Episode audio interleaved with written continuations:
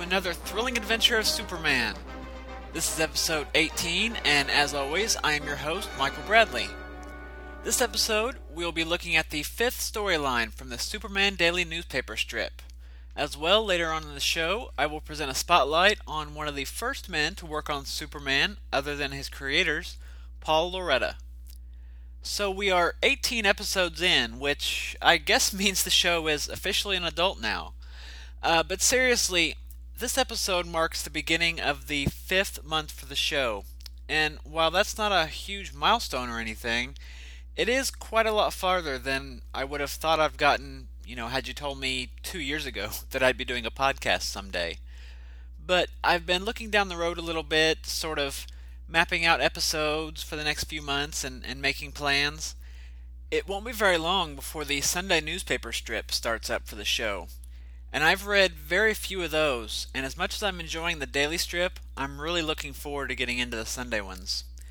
As well, the radio show will be here before too long, and I am a huge fan of the earliest episodes of the radio show, and I just really can't wait to get into those. Um, they're they're fantastic to be blunt, and they present kind of a different take on the mythology than we've seen in the comics. Um, it's it's still obviously Superman, but it's as different as say the comic books and the Christopher Reeve movies. You know, it's just a, a different version of the origin. So I'm really jazzed to get into those. I've also got some other really exciting things in the works for the show, uh, some new features here and there, and some surprises along the way. I'm reluctant to say much more because I'm still ironing out the details about a lot of it, but when they come around, I hope you'll enjoy them. And speaking of things that you might enjoy, I want to direct your attention to the newest podcast on the block, The Mighty Shield, a Captain America podcast. The podcast is hosted by two guys whose names will probably be familiar to regular listeners of this show Michael Kaiser, who is also my co host over on Legends of the Batman, and John M. Wilson of Amazing Spider Man Classics and Golden Age Superman. You can find the show at themightyshield.com. Michael and John are planning on going through every Captain America story they can find. From what they said in their first episode, they plan on going through Cap's Golden Age stories and his Silver Age stories in tandem. So they'll be covering an issue from each era each episode, which is a really great idea because it'll let them explore the characters' formative years alongside the more dynamic and interesting Silver Age stuff. The first episode came out last week, and it's really, really entertaining. In that episode, they talked about the creation of Captain America, then went on to the stories in Cap's first appearance from Captain America Comics number 1 in 1941. And I'm more familiar with Cap's post Golden Age stories, really the more modern stuff, I guess you would say. So I'm really looking forward to future episodes and going through stories that I haven't read. But if you like seeing Nazis get punched in the face, and really, people, who doesn't like seeing Nazis get punched in the face? I highly encourage you to check out their show. Once again, the URL is themightyshield.com.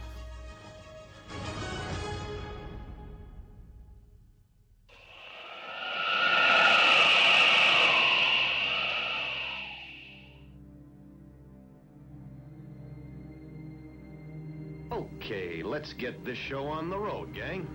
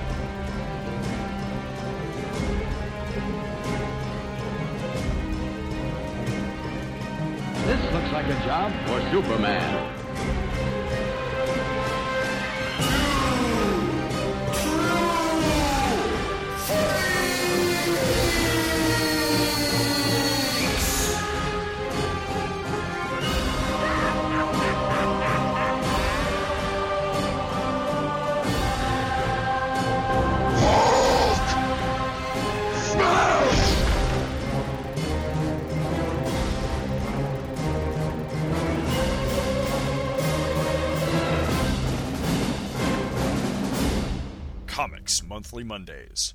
Available the third Monday of every month at twotruefreaks.libsyn.com.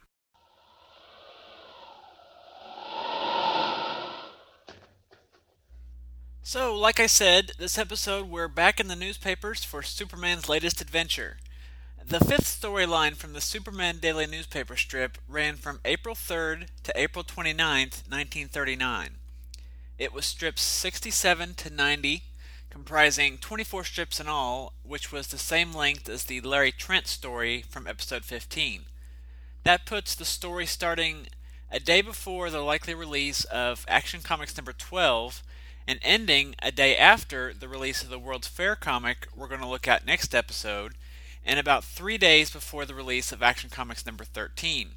So, again, readers at the time more or less got a full Superman story in the newspapers in between comic issues. Can you imagine those readers in 1939 that were lucky enough to be able to read the comics and the newspaper strip? It must have been a very exciting time. I mean, there were no there weren't long boxes full of back issues then. There weren't trade paperbacks on the shelf. Certainly not 70 years worth of stories that have been, you know, that we have now. Imagine the long wait between comics and the excitement of grabbing that comics page of the paper each day for the latest tidbit of a story featuring your favorite hero. And it's it can be hard to imagine being so anxious for, you know, just 3 or 4 panels of a story, but they were different times. Um, when this story was colored and reprinted in the comics, it was titled Superman and the Skyscrapers. But the kitchen sink reprint volumes have given this story the much more dramatic title of Skyscraper of Death. Our story begins with an article with a Clark Kent byline reporting that for the fifth day in a row, an employee of Bruce Constructions Inc. has fallen from the high steel to a grisly death. Remaining workers at the Atlas building are becoming apprehensive, fearing the building is somehow cursed or jinxed, and some of the workers are even walking off the job to avoid becoming the next victim. In Clark Kent's apartment, Superman suits up to investigate, then leaps out the window and heads towards the scene. Superman speeds through the night, finally landing at the construction site high atop a girder. Superman starts to examine the structure, but is interrupted when his super hearing picks up the sound of the elevator rising. Superman hides himself by hanging from a nearby girder and watches as the elevator doors open to reveal the site's night watchman. The watchman eases out onto one of the girders and sits down. He then withdraws a coping saw from a leather satchel and begins to saw through the girder, snickering that tomorrow it will be the scene of another accident. After cutting near completely through the support beam, the watchman begins making his way back down the beam of steel, only to be confronted by a certain man of steel. The watchman demands to know who Superman is and how he got onto the site, but Superman is stoic and merely advances towards the watchman with a menacing stare. The watchman warns him to stay back, but Superman pushes forward. Afraid, the watchman pulls a pistol and fires several shots point blank, only to watch the bullets bounce off Superman's chest. Seeing that the gun is pretty much useless against Superman, the Watchman tries to run but steps on the sabotaged beam, and it gives way, which causes the Watchman to fall towards the ground below. Superman dives off the high steel in an attempt to save the saboteur. The two plummet downward, and Superman inches closer and closer, finally able to snag the man's heel, but only mere feet before the man hits the ground. With microseconds before the guy meets a painful end, Superman spins and slingshots him, sending the guy rocketing upward. Superman slams into the ground, sending chunks of concrete flying, but is unhurt thanks to his powerful strength. Superman is able to quickly spin again and catch the man as he falls back down. what a scene! I think that's the most dramatic rescue we've seen Superman make so far. If you don't have the strips in front of you, the scene takes up two full strips, and the split comes right as the guy is inches from the ground. Superman's got a hold of his ankle, and the Watchman's about to hit the ground. Easily one of the best cliffhangers in the strip so far.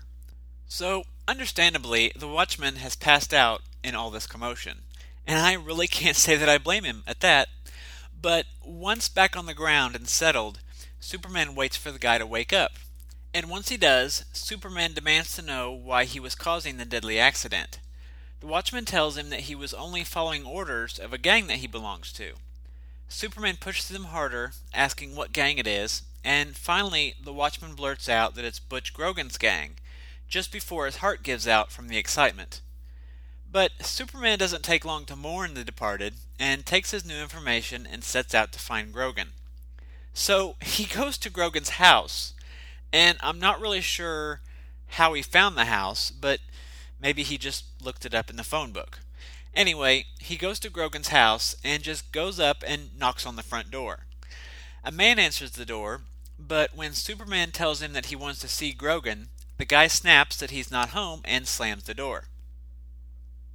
I think we've been through enough of these stories by now to know how Superman handles this type of situation, right? Superman naturally doesn't take too kind to that and knocks in the front door. He charges after the guy, telling him again that he wants to see Grogan. As Superman grabs him by the throat, the guy says again that Grogan's not there. So Superman searches the place, carrying the guy around with him, and finds that it actually is empty. But still not satisfied, he throws the guy into a nearby chair and demands to know where Grogan went. The guy pleads with Superman, saying that he doesn't know. But Superman says that he has ways of making people talk, and grabs the guy by the ankle, dragging him outside. Once back outside, Superman grabs the guy's arm and says that he's got one more chance to reveal Grogan's whereabouts. But the guy, who is cowering in fear at this point, says he really doesn't know. So Superman grabs him, tells him they're going to play catch, and he's the ball. He then tosses the guy straight up in the air, a good 50 feet or more. Since, even in comics, what goes up must come down, the guy shortly plummets back downward. Superman catches him and asks him if he's ready to talk. And at this point, the guy is just freaking out, begging and pleading with Superman, saying that he really doesn't know. So Superman tosses him skyward once more. After catching him a second time, the guy finally relents and he's nearly about to reveal Grogan's location when suddenly a gun cocks. It's Grogan himself, in the flesh, wanting to know why Superman is so hot to find him. Superman tells him to put the gun away, but Grogan threatens to blow Superman's head off. Before Grogan can pull the trigger, Superman swipes the gun from his hand and crushes it like a tin can. He then says he'll do the same to Grogan if Grogan doesn't get busy telling him what he wants to know. Meanwhile, Grogan's henchman grabs a conveniently nearby club and sneaks up behind Superman. He swings the club for all he's worth at Superman's noggin, but the club bounces off the Man of Steel's head and clocks the thug, knocking him unconscious. Or dead, but we'll go with unconscious. No, yeah, it says yeah, it says it knocks him out. So, yeah, unconscious.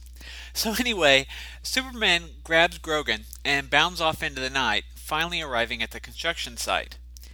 He points out the corpse of the night watchman and tells Grogan that before expiring, the watchman fingered Grogan as hiring him to do the sabotage of the worksite. Grogan tells Superman that he's crazy, but Superman tells him that he's the crazy one if he thinks he can lie and threatens to crush Grogan's arm like he did the gun earlier if he doesn't start talking. Grogan reveals that he himself was hired by Nat Grayson, the president of Acme Construction. And that's Acme Construction, a KME, not a CME, and not to be confused with Acme Corporation, renowned for their making and selling of fine products such as inflatable boulders, jet powered rocket sleds, and iron birdseed. Grogan says Grayson hired him to interrupt the building's construction by any means.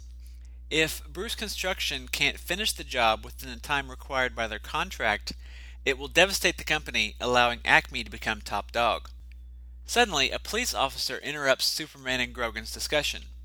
Both men flee as the officer fires. Later, uh, Grogan calls Grayson and warns him that a guy with the strength of 50 elephants is coming after him. As Grogan hangs up the phone, he is confronted again by the officer who, it seems, had followed him. Grogan tries to run, but the officer fires, this time hitting his mark, and Grogan's days of villainy come to a swift end. Meanwhile, Superman speeds towards Grayson's, ready to met out some Kryptonian style justice for the deaths of the innocent men. Grayson slips into a specially constructed safe room, and when Superman enters Grayson's house, by climbing through the window, mind you, not smashing through the wall like he did the radio station in last episode's story. But anyway, when he enters the residence, he's confronted by a voice booming from a speaker warning him to leave immediately or die. From the security of his metal room, Grayson mocks Superman, saying that he'll never get through the metal walls.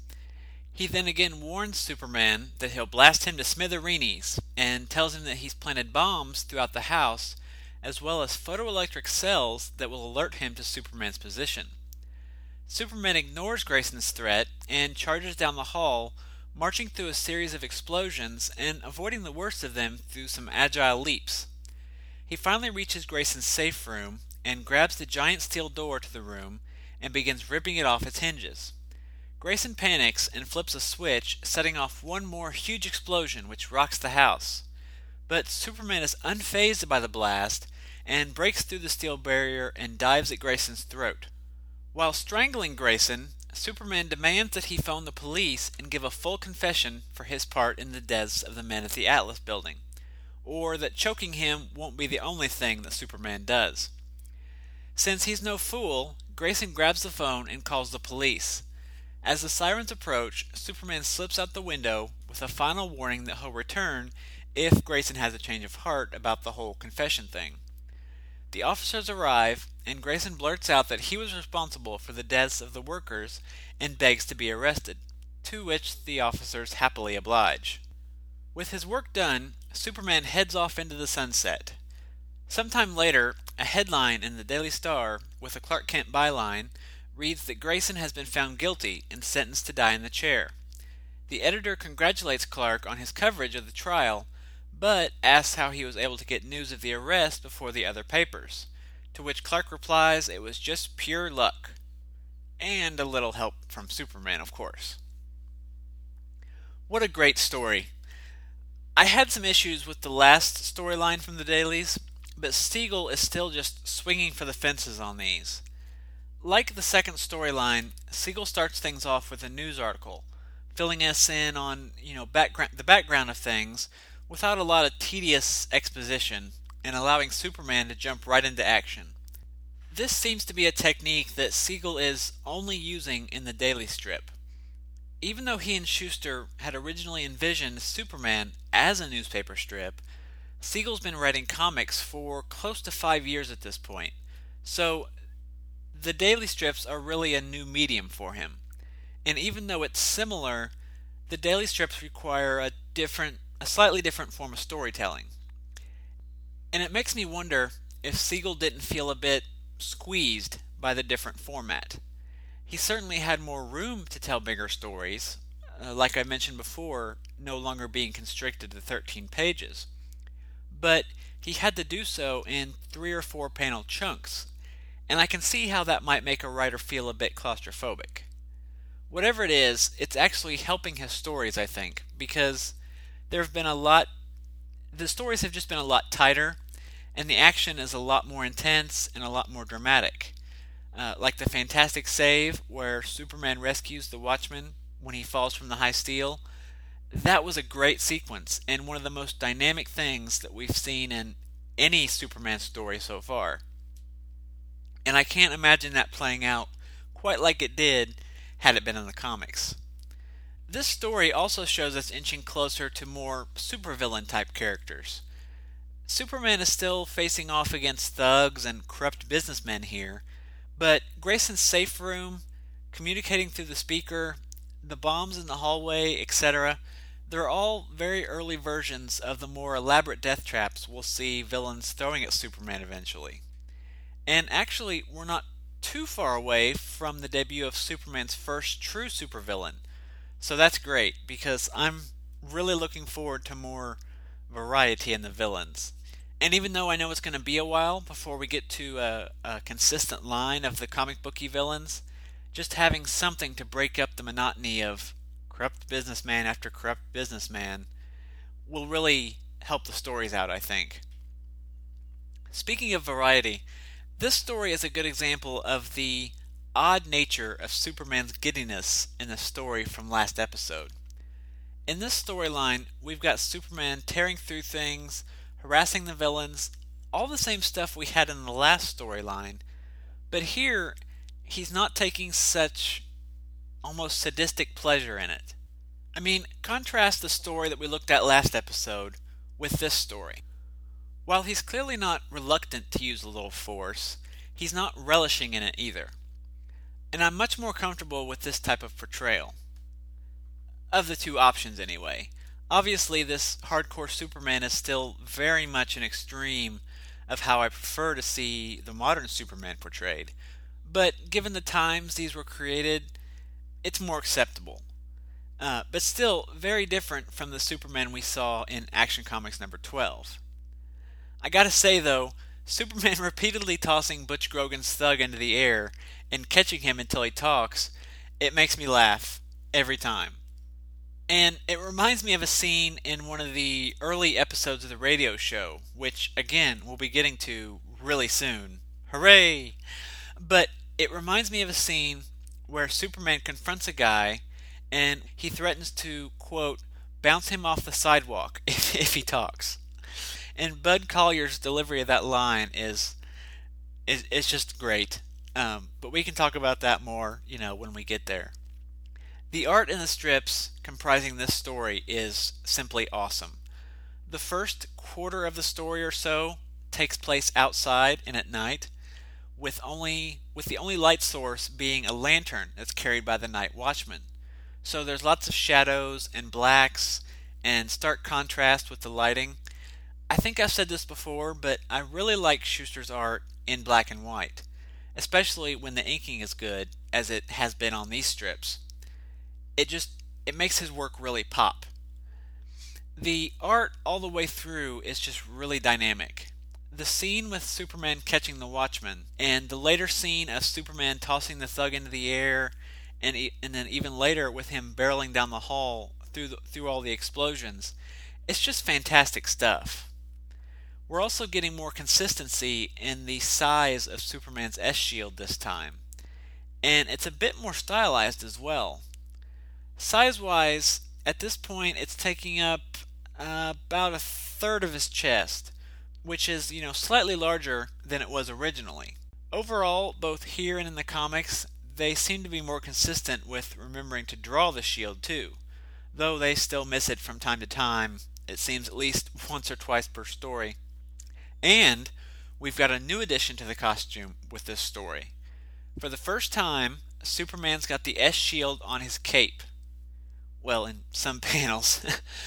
um, it's not there in every panel, uh, where you see the back of Superman's cape, but we're going to see inconsistency in that for quite a while, much like it takes a bit longer for the S on the front to be consistent.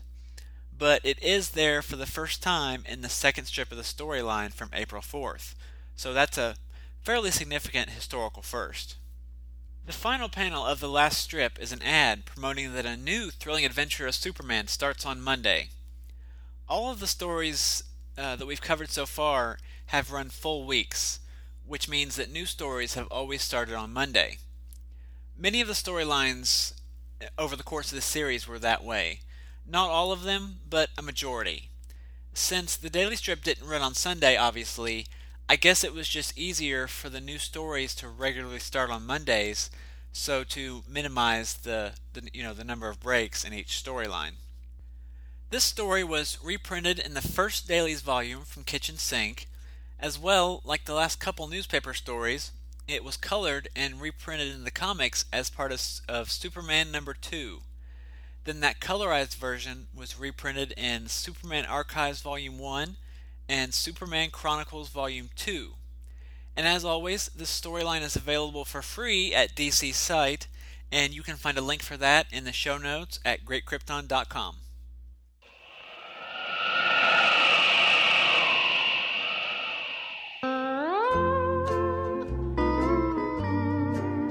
Hey everyone. My name is Michael Bailey. And I'm Jeffrey Taylor.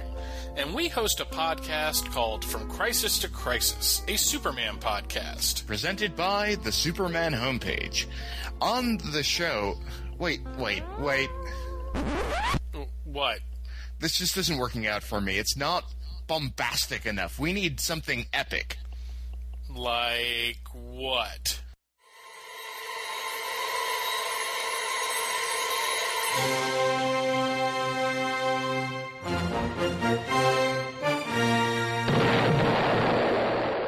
Welcome to From Crisis to Crisis, a Superman podcast, presented by the Superman homepage. I am Jeffrey Taylor.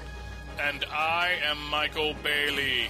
From Crisis to Crisis chronicles the adventures of Wait, Superman. wait, from... wait, wait, wait, What? wait. I'm just not feeling this. I'm just wondering how there's a needle scratching sound when all of this is clearly digital.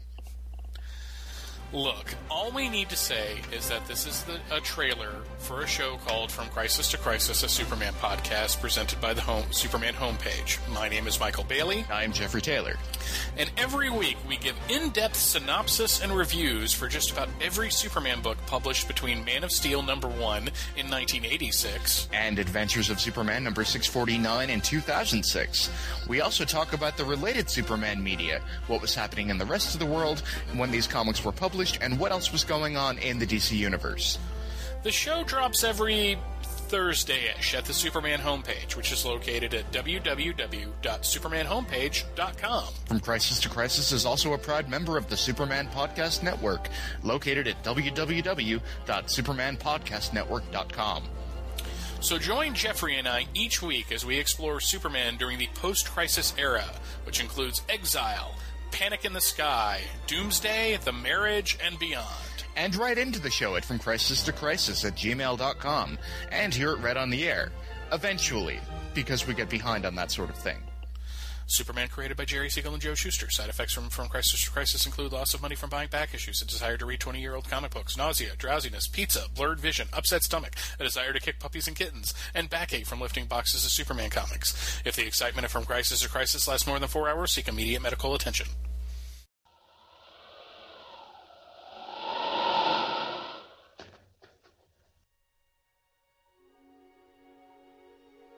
Superman, a name known throughout the world to all ages, races, creeds, and colors. But what about those behind the shield? Men and women who, for over 75 years, have given us a legend.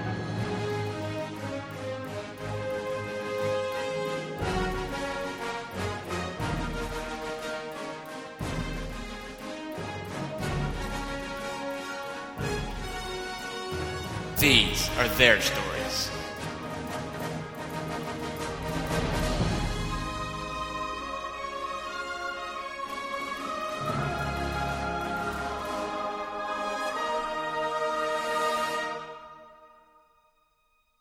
So this time out, the spotlight is getting shown on one of Superman's earliest artists.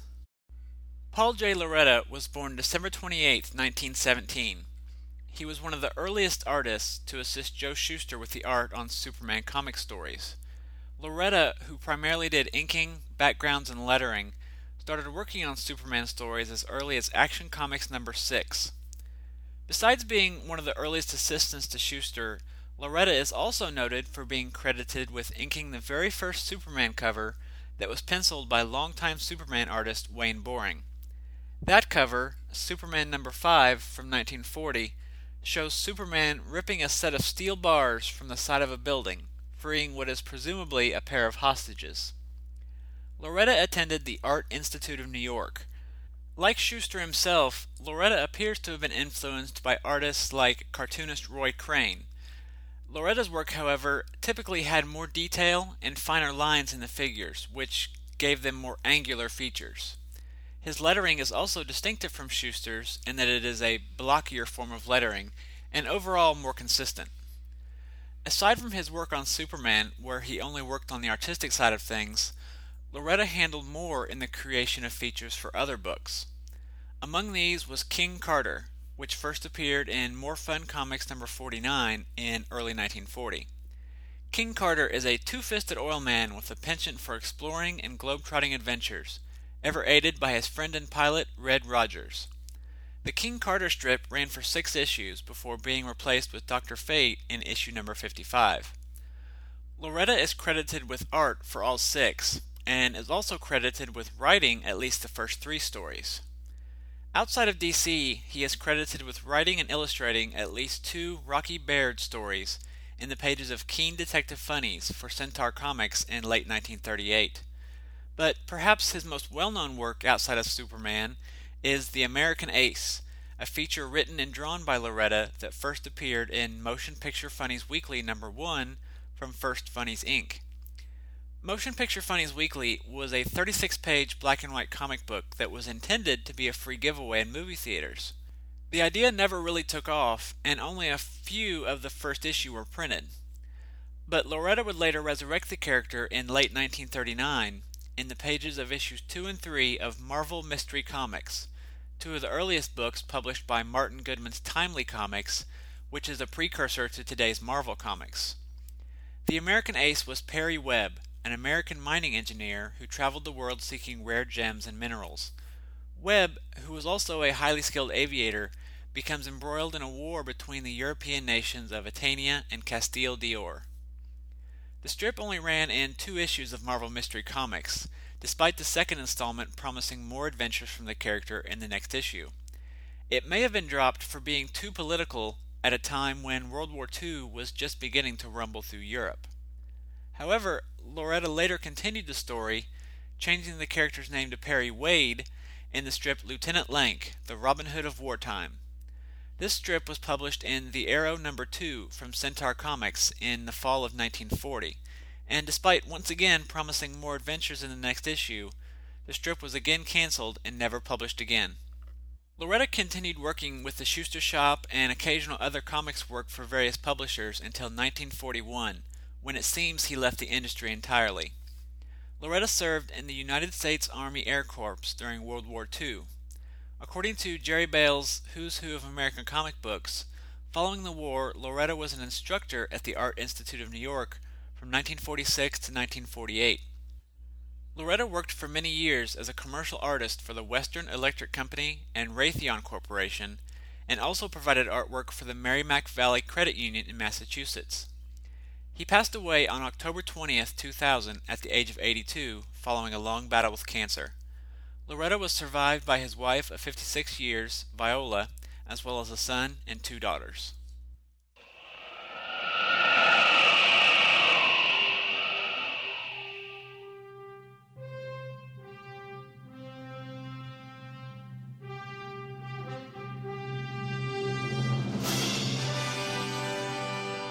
over 70 years of history in film, television, radio, and comics.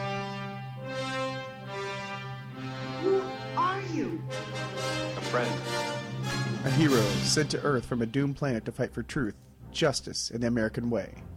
A strange visitor from another planet? Superman. This looks like a job for Superman. Superman Forever Radio. A look at Superman's history in all mediums, from comics to film to merchandise, animation, and beyond. I'm your mild-mannered host, J. David Weeder. Join me every Sunday and Thursday for a twice-weekly exodus into the world of Superman. Sundays we explore a wide range of topics throughout the mythology, from the heights of Metropolis to the fields of Smallville and to the depths of the galaxy of Krypton. Plus the latest news, gossip, and a look at Superman and other media. Then Thursdays, we review the Superman comics following the Infinite Crisis in 2006, all the way up to the present, month by month, issue by issue. And don't forget the SFR Daily Planet, a mini cast giving you the scoop on the Man of Steel as it happens. So visit SupermanForever.com or iTunes and, of course, the Superman Podcast Network and begin the never ending battle today. Superman Forever Radio. All Superman. All the time.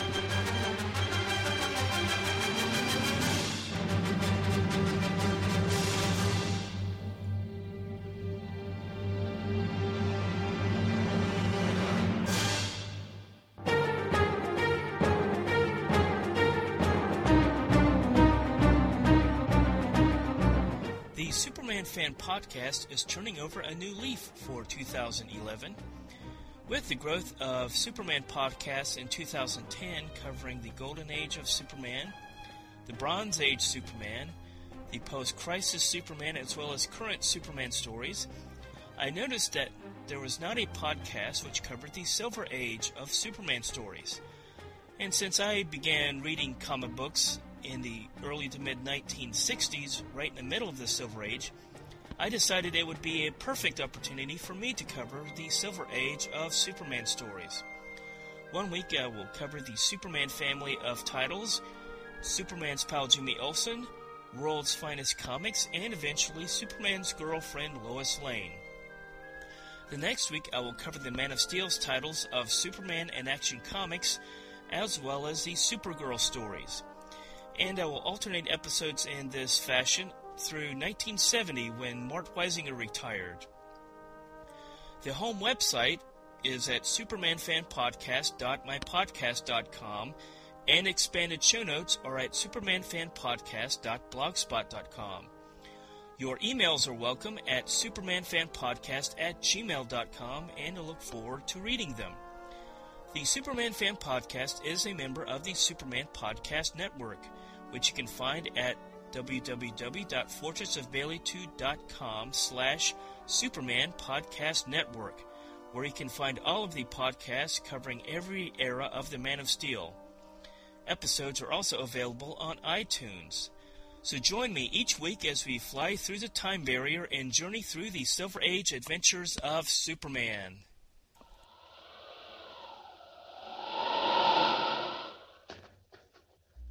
Well, folks, that concludes another episode, and I thank you all for joining me. Next episode, we'll be looking at the Superman story from the 1939 New York World's Fair comic. If you have any comments, questions, or other feedback, feel free to email me at thrillingadventures at greatkrypton.com. You can also stop by the show's website to post comments or leave feedback and see show notes for this and all episodes, and you'll find the site at greatkrypton.com. At the site, you'll also find the RSS feed and the iTunes link.